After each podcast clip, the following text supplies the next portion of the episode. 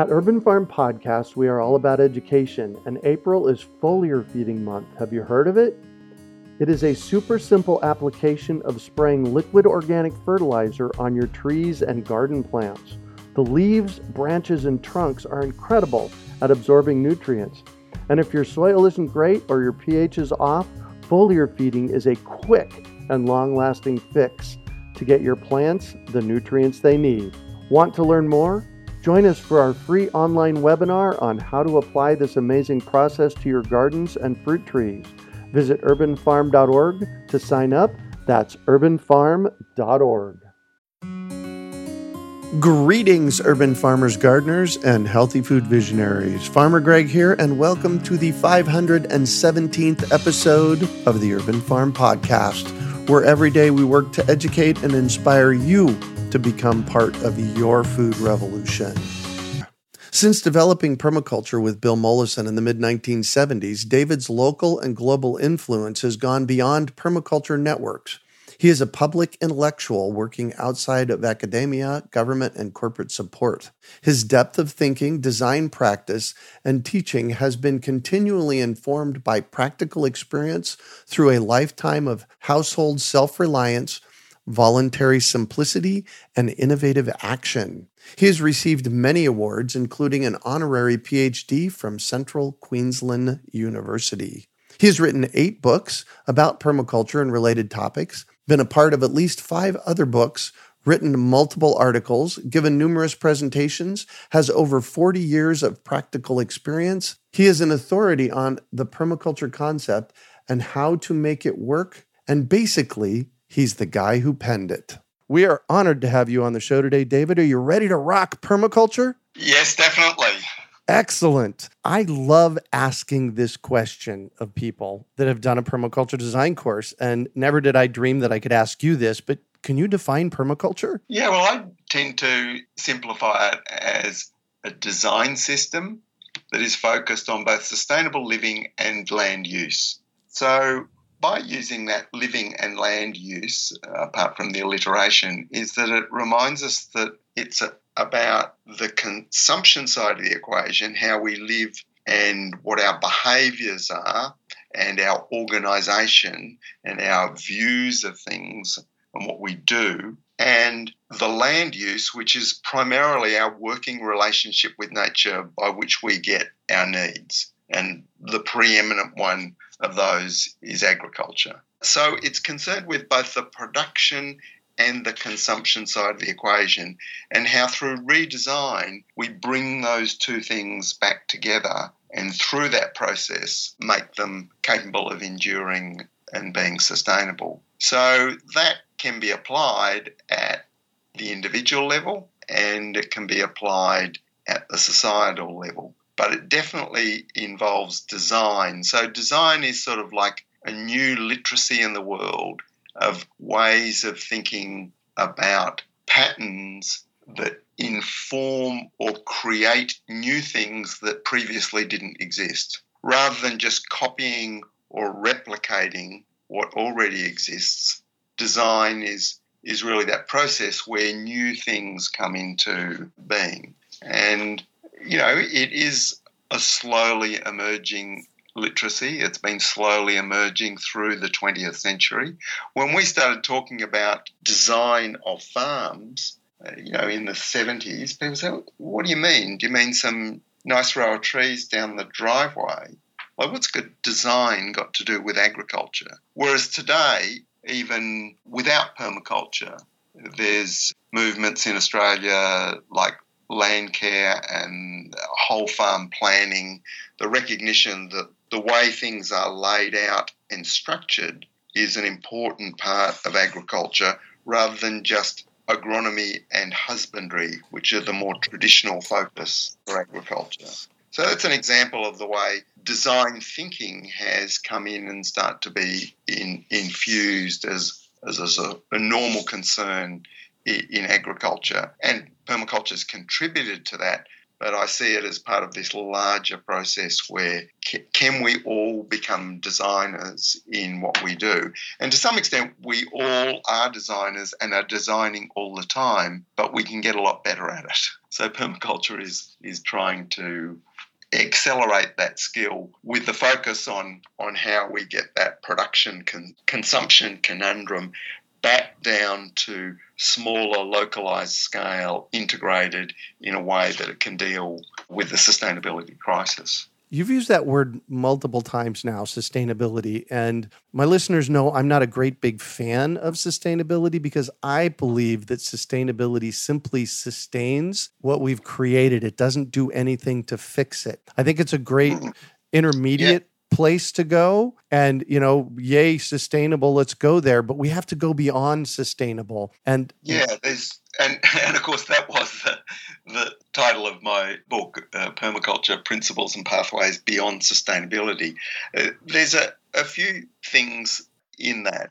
In the same way that the permanence in permaculture can be easily critiqued in the way I mentioned sustainability sustaining what already exists is obviously not possible in the larger sense. Our society is built on the unsustainable. So, right. a fundamental redesign is necessary to achieve that. And some of the processes that are involved, of course, aren't just conserving what we already have. If we think about the lineage in agriculture of soil conservation, the soil conservation movements that exploded in both the United States and Canada and Australia and other countries in the 1930s, recognition about the loss of soil and how do we stop that process, to ideas no, we've got to actually create soil, we've got to regenerate things beyond just conserving. And of course, one of the first articulators of that was P.A. Yeomans in his keyline concept, which permaculture owes a lot of lineage to and was actually a conscious design system for managing water on broadacre land that we identified as one of the only precursors we could find to permaculture. So, that idea that we actually are going to renew or regenerate biological capacity and create abundance rather than sustaining what already exists, of course, is core to that process. But if we look at it in a larger, longer historical sense, the transition from something which cannot be sustained to something that can be sustained over centuries eventually settles down into some sort of cyclical process, which is not rapidly going in some direction because all of those processes are rapidly going in some direction come to an end pretty quickly, one way or another. Right. And eventually, you know, uh, human culture, like uh, Australian Indigenous culture, being in more or less balance with its environment for thousands and possibly tens of thousands of years, is that's more the definition of what we mean in the long term by sustainability. You know, that uh, the test of time, that the system more or less in some is recognizable as ongoing and sickly continuing.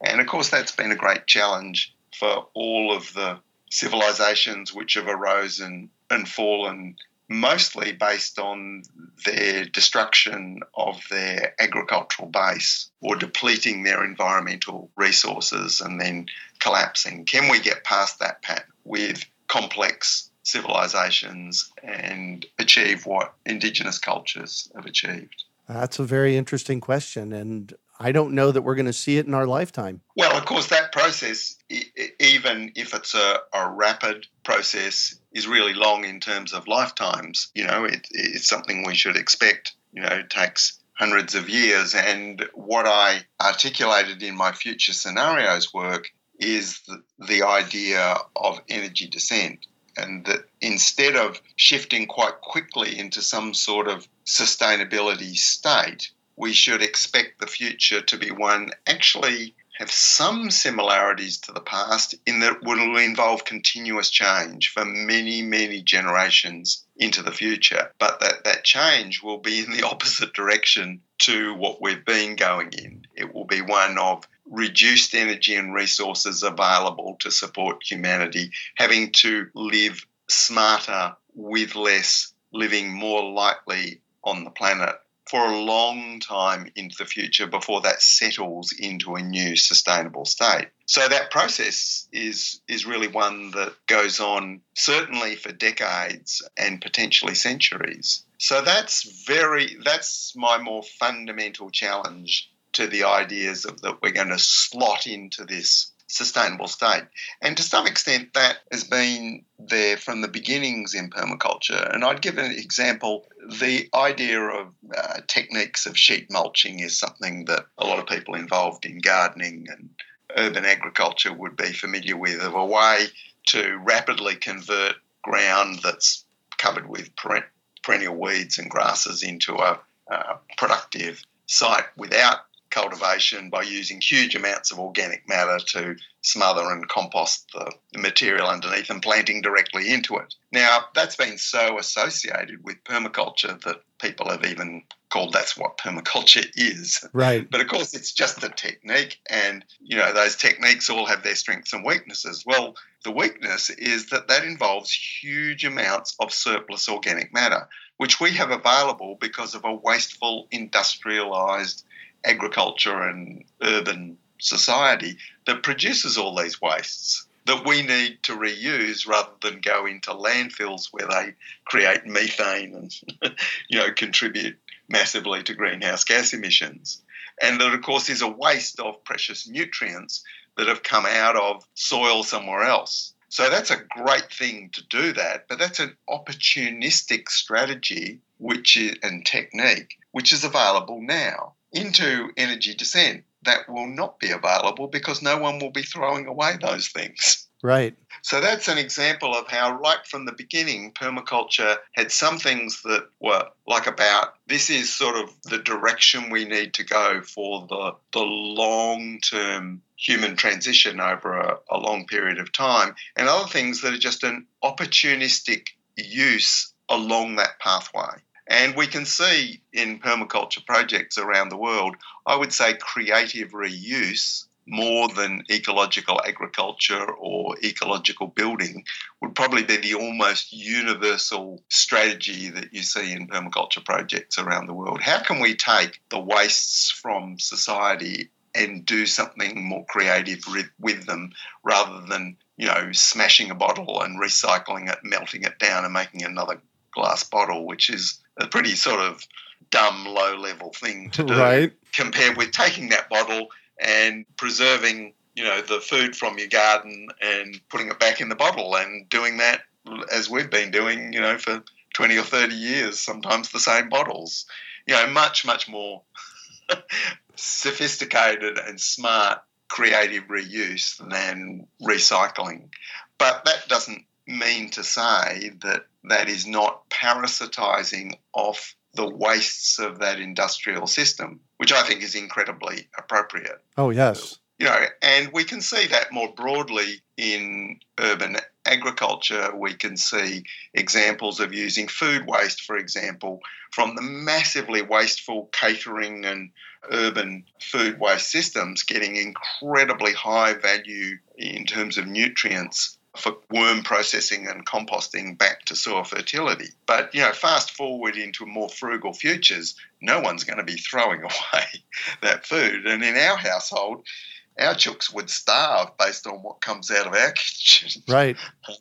and of course, chooks or animals eating those wastes is a preferred use to composting them, you know, and that's part of that common sense that peasant peoples you know, just intuitively understood. But for a lot of modern people, oh, we're recycling it, you know, it's being composted. And the fact that it was perfectly good food yesterday, you know, people don't necessarily see there's a whole lot of ways where you need to reuse the thing as it degrades back to its constituent parts. Because the energy that it took and the resources that it took to turn it from soil and sunlight into food was a huge amount in the first place. So as we use it, we need to use it on its way down the energy hierarchy too. So, you know, eating it the next day is the is the best use, and then it goes to the animals, and after the animals, it goes through them and becomes fertility for the soil. So those sorts of you know recognition that there's a hybrid in permaculture between opportunistic use of waste and in fact directly parasitizing of systems that are being wasteful. And very early on in our discussions, Mollison said to me, mature systems, in the sense of ecologically sophisticated systems, exploit immature systems that are bleeding or throwing away their resources. And we see this in nature where fully vegetated sites capture soil, capture fertility, capture dust, you know, fertility from birds, and grow in strength. And some of that is coming from systems that are nearby that are bleeding, like agricultural landscapes that are losing those things. So, all those understandings are in, important to recognizing those conundrums around the idea of sustainability. Wow. I'm just sitting over here shaking my head, thinking, oh my gosh, what a great conversation to be having. Thank you so much for joining me. That's quite okay. And hopefully that abstraction is not taking us too far from, you know, anchoring it back to relevant practicalities. Yeah, no, that was awesome. So let's talk about your new book, Retro Suburbia. Tell me about it. Yeah, well, I suppose back in the 90s, I started teaching on permaculture design courses that the suburbs of the 50s and 60s might be ironically a model of sustainability that we could aspire to because we'd gone so far in the wrong direction in, the meantime. You know, that there was a lot to learn from the quite recent past of what was already the most extravagant, wasteful consumer societies, you know, that had ever been invented for a mass population. You know, suburban America and uh, Australia in the in the 1950s and 60s. You know, Australia was you know right up there through the 20th century as one of the richest countries in the world. In 1900, it was actually the equal richest country in the world per head of population with Argentina. So we have that same you know long lineage that has existed in the United States that was a reference point for the unsustainability of what we'd done but there were still a lot of elements that we could draw from that. And I was also asked a question by Adam Grubb in an interview in the early 2000s in response to the the peak oil film The End of Suburbia, which was, of course, a, a great film about the limits of resources, which had been sidelined in the discussions, you know, the focus on, on climate change. But I questioned the notions that suburbia was a completely lost case and that urban densification was our future because I saw suburbia as having this huge potential for revitalisation through a ruralisation of the suburban landscape through essentially what I called garden agriculture and urban agriculture. So I make the distinction that garden agriculture is essentially in the non-monetary economy often directly you know around a house feeding a household more or less with some exchange. And that urban agriculture for me was more things happening on public land or on a larger scale on private land within the urban fabric mostly producing food in the monetary economy but also involving you know urban farms uh, community gardens and these more amalgamated things. But the, between those two forms, we could provide a lot of the food for people and we could retrofit what we already have. So that retrofitting idea was based on the fact that the sustainability crisis, driven by multiple things, but most obviously by the climate now climate emergency, was not going to lead to us rebuilding all of our residential landscapes in some new, cool, state of the art ecological state. That takes, you know, more than 100 years to do that. And that's when you've got a rapidly growing energy base and rapidly growing economy. We'll be facing that crisis future more or less with what we've got. There's no way around that. So that means retrofitting what we already have, creatively reusing, is actually the essence of what we need to do in facing this crisis.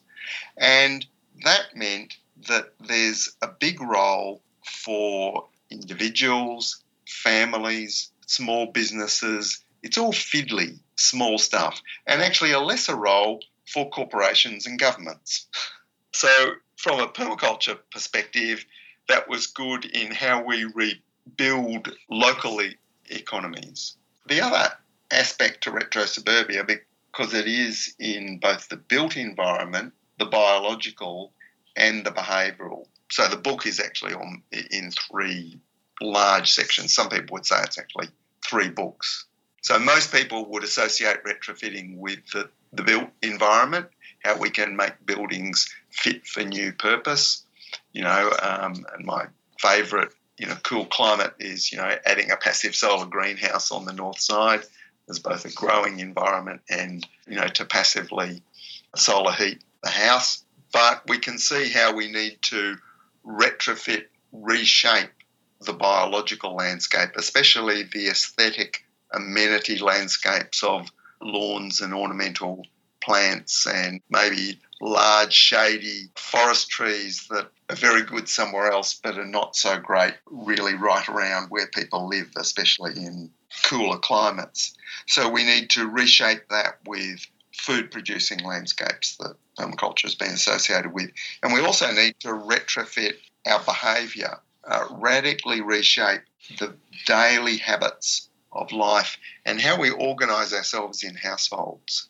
So, retro suburbia draws the attention back to the household scale, which is sort of in between the individual focus and the community focus. And that's a really important part because what you find is that often a lot of people working at the bottom up sort of end think about the individual and they think about the, the collective community organisation, city farms, um, community supported agriculture, and often forget that in between those two, people live in households, and that households are the, and whether it's a family or whatever form of organisation is, are the fundamental economic and social unit of society. And they've been taken for granted that, yeah, they're just there. But no, they're not because they've actually all been fragmented, often down to one person living alone. Exactly. Or even two people is an incredibly inefficient, vulnerable household. And what we know from past crises and economic downturns in history is that ordinary people cope with those by amalgamating into larger households often extended family households, but all sorts of sharing arrangements. So we know that in the future we're facing, uh, people will do that, and the evidence is already there, more in your country than in our country, because we've sort of been, as an energy and resource rich country relative to our small population, haven't quite suffered as much as uh, what has happened in the United States and Europe for a lot of people. But the evidence is already there that people are coping with tougher times by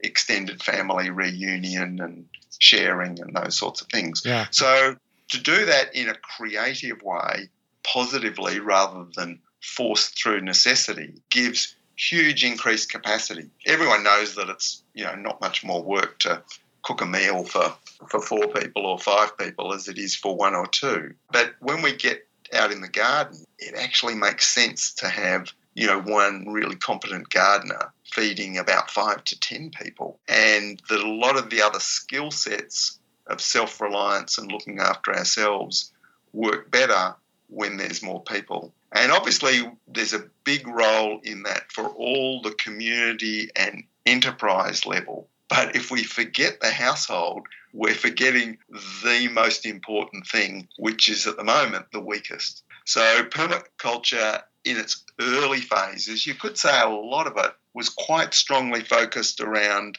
the individual in the sense of people experimenting with all sorts of new techniques or you know being passionate about raising seeds of valuable tree crops that will one day transform the world so a lot of if you like, even cranky individualists doing their own thing. Now, most of those people might have had a family, but often the rest of the family wasn't necessarily so engaged. And when the whole family, you know, or household is engaged, then those radical individuals driving things can go a lot further. So if we think that first wave of permaculture was a lot of it was really focused around that. And then there was a second wave which was more focused around community, especially intentional community, how we're going to design eco villages, and also the transition towns movement, which in some ways was a spin off from permaculture in Britain and, of course, has spread around the world. Very focused on the community level. So I think Retro Suburbia is taking the learnings from that community focus and the learnings from the individual pioneer who's sort of pushing the boundaries and saying, let's join those together to reinvigorate our households. And there's been, yeah, a very positive response to that. And I suppose it, one of the ways I started to sort of project these ideas was more than a decade ago. I started doing a presentation which became called Aussie Street and it's just a typical suburban street, and it's a sort of a permaculture soap opera. Oh, nice! uh, told through the decades of how the lives change in those houses and how the houses change mm-hmm. for the better and for the worse, and how they then go through a sort of one of the houses and then spreading to another one, the sort of permaculture retrofit in the 2000s. And then there's a fourth stage where it moves into a future scenario, which is actually the second Great Depression of the 2020s. and it shows how the, the residents of Aussie Street survive and thrive despite the hard times. So it's a, a positive story, but it's actually based on the actual lived reality and shared understandings of you know people who've lived in suburbia through those decades. And it's sort of had a life of its own in a lot of ways and I've done various iterations of it. And then we wrote it down for the first time as a chapter in the book. And it's been the basis of a lot of presentations I've been doing around the country in Australia because it's a way to connect to a lot of people who are not necessarily even familiar with permaculture. So it doesn't sort of like uh, permaculture is just one of the things happening in the story. and it's also a way to connect to people who are looking to make changes in their own lives for the better, whether that's motivated by concern about environmental crisis, financial crisis, or just wanting to live a better life now. And recognizing that by downshifting and simplifying, getting out of debt, there's a lot more control over our lives. And of course, a big part of that and a big part of the motivations are people's the huge renewed interest in food growing. And obviously, your own podcast program is part of that, of this huge upwelling interest in urban agriculture in all its forms. Oh, and it's exploding, which is exciting for me because I've been growing my own food since the mid 70s. And just in the past five or six years, people have their interest level has just exploded. Yeah, well, I, I suppose through the decades, when people ask me about, you know, the, yeah, especially younger people would say, oh, there must, you know, the interest in permaculture must be so much greater than it was at the uh, at the beginning. And I said, well, yes, to some extent, but that has gone in waves. And I explained that history of that huge interest there was in the 70s. Mm-hmm. And then we went through a sort of a, a downturn in the 80s or a consolidation, if you like. And then there was another wave in the late 80s, early 90s. Then I think there was a third wave brewing at the turn of the millennium that was sort of knocked sideways a bit by the war on terror and the events yeah. of September the 11th. And then after the global financial crisis, it really sort of yes. took off. And that interest in permaculture is part of a larger pattern where when faith in society's institutions and trust in the economy is at a low ebb, then the interest in permaculture and associated uh, if you like, bottom up solutions, environmental and social solutions, it gets stronger. Mm-hmm. So that means it's counter cyclical to how the mainstream economy is going. Right.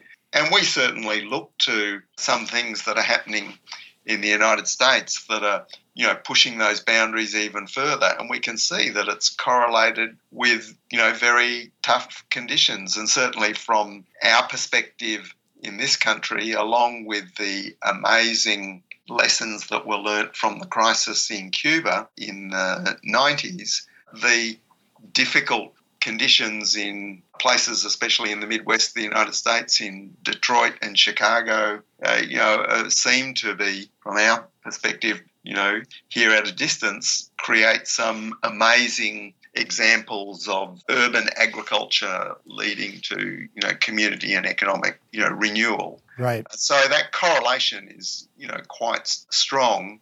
And yeah the the interest now is way beyond anything you know of past waves i think. Yeah which is nice. So where do we find your book at? I just while we while you were chatting i did a search for retro suburbia and i'm not finding it for sale where i would normally find it for sale so where do i get a copy Ah, well, that's very interesting because we've been in the book, not just authorship, but publishing and distribution business for quite a while. And our books have been, you know, in the, you know, not just in Australia, but overseas. And through that experience, fairly some years ago, we decided that the problem centralization of the, you know the Amazons and other retail giants of the world were part of the problem, and we decided we wouldn't participate in that. So that means our book is not available through those massive chains, but it is distributed in the US through the Permaculture Principles US website, and that's a partnership with the Permaculture Design magazine, which has book distribution capacity. And we're developing that parallel access for the book but there's also another aspect that we've done, which uh, is a really a lesson from Permaculture One. When that book was written, it was written for Tasmania. And one of the first things the publisher said, oh, so it at least has to be generalised to be relevant and written for southeastern Australia because you can't write a book for a population that only is 500,000 people. So, of course, the publishing industry is trying to always force authors to go for the mass market. So what we've done with Retro Suburbia is saying the future is local, and we've written from our local experience mm-hmm. in this in the cool temperate climates of southeastern Australia, primarily in the state of Victoria, primarily around the city of Melbourne, uh, second biggest city in the country, but sort of spreading out in its examples across the continent and with a few examples in New Zealand. But the book has, you know, the sun coming from uh, the north, not the south. It's actually not written for a North American audience. But what we see is that people who are into this sort of stuff will pick the things that are relevant, the patterns that, yes, really make sense for them, and say, no, where we are, you know, that needs to be tweaked in this way or that. So, in that sense, we haven't written the book for the mass of the population in another hemisphere, in another place, but it is cued to our own environment that we hope we can get the traction to push it out past the usual people in these sort of networks who would be interested in a book from the co-originator of permaculture. And so that's been our focus has been absolutely local. And yet we've already had requests from Latin America wanting to translate the book into Spanish. And nice. we've you know had discussions about, well, yes, you know, and we've done translations of previous of our books, but you know that how do you translate the the technical and social patterns that make sense another place, and that's the challenge more than the you know the language translation. So we certainly see that people who are in these fields will find an incredible amount of use in retro suburbia but in that sense, we haven't sort of like so far done that bigger push. The other thing is that it's a huge book. It's a giant manual. Yeah. and yeah, 600 pages and beautifully illustrated and very readable and accessible. But we're also, will sh- shortly be doing an ebook version or very similar to ebooks, but something that maintains the rich graphic possibilities of a digital edition.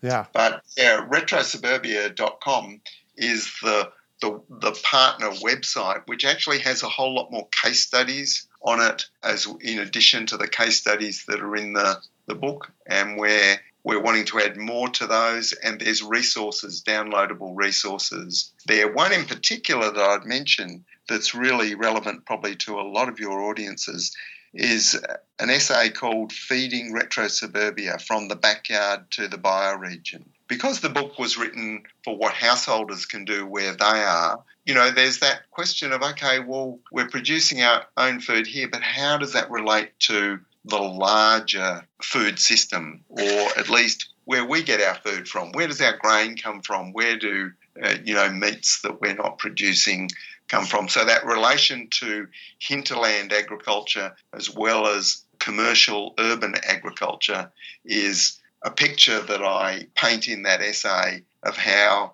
we could be living with a parallel food system that maybe within a decade could be feeding 20% of the population that is all localized, small scale, and that a quarter of the food could be coming from garden farming in suburbia, and another quarter coming from urban agriculture, commercial urban agriculture, and the rest from our hinterlands. So I think that framework might be something that is, you know, very relevant to a lot of people, and that's just one of the resources that's uh, yeah, you think. Yeah. So that's on retrosuburbia.com. I actually just looked it up. Feeding retro suburbia from the backyard to the bioregion. This looks like an amazing yeah. document. Thank you for doing that.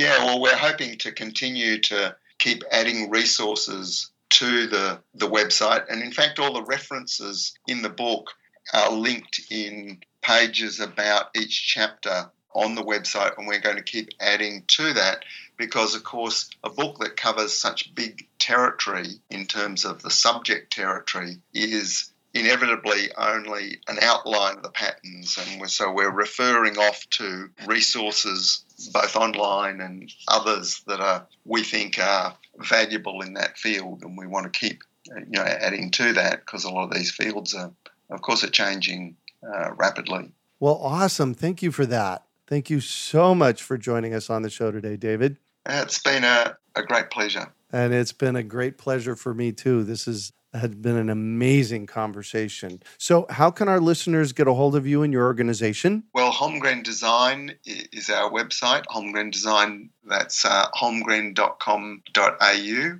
and you can see some of the things we do there. And the sister site is, uh, of course, through Retro Suburbia, that can also access us. And our colleagues run the site permacultureprinciples.com which is, you know, a, a bigger spectrum of work that connects to us as well through those three sites. Excellent. Thank you, thank you, thank you. And you can find show notes from today's podcast at urbanfarm.org forward slash David Holmgren. This concludes our episode two interview with David Holmgren. Stay tuned on Saturday for part three. We hope you enjoyed today's episode of the Urban Farm Podcast. Remember to listen for tips, advice, and resources to help you on your journey with urban farming. You can find us on the web at urbanfarm.org or send us an email to podcast at urbanfarm.org. In the words of Vincent van Gogh, great things are done by a series of small things brought together. Be encouraged that with each lesson learned and skill developed, you are one step closer in the direction of your dreams. One of the first things that many of us learn when we start to garden is how to water and fertilize the soil. But there is an exception to this rule, and it's called foliar feeding. You should foliar feed or water the leaves of your plant with liquid fertilizer when you want certain nutrients to be absorbed better. Not only are the leaves great at uptaking liquid fertilizer, if your soil isn't very good or your pH is off, foliar feeding can help your veggies and fruit trees quickly get the nutrients they need to thrive. If you're ready to start foliar feeding for maximum growth, yields, and quality, head on over to urbanfarm.org forward slash feed the leaves to see our selection of foliar feeding products. That's urbanfarm.org forward slash feed the leaves.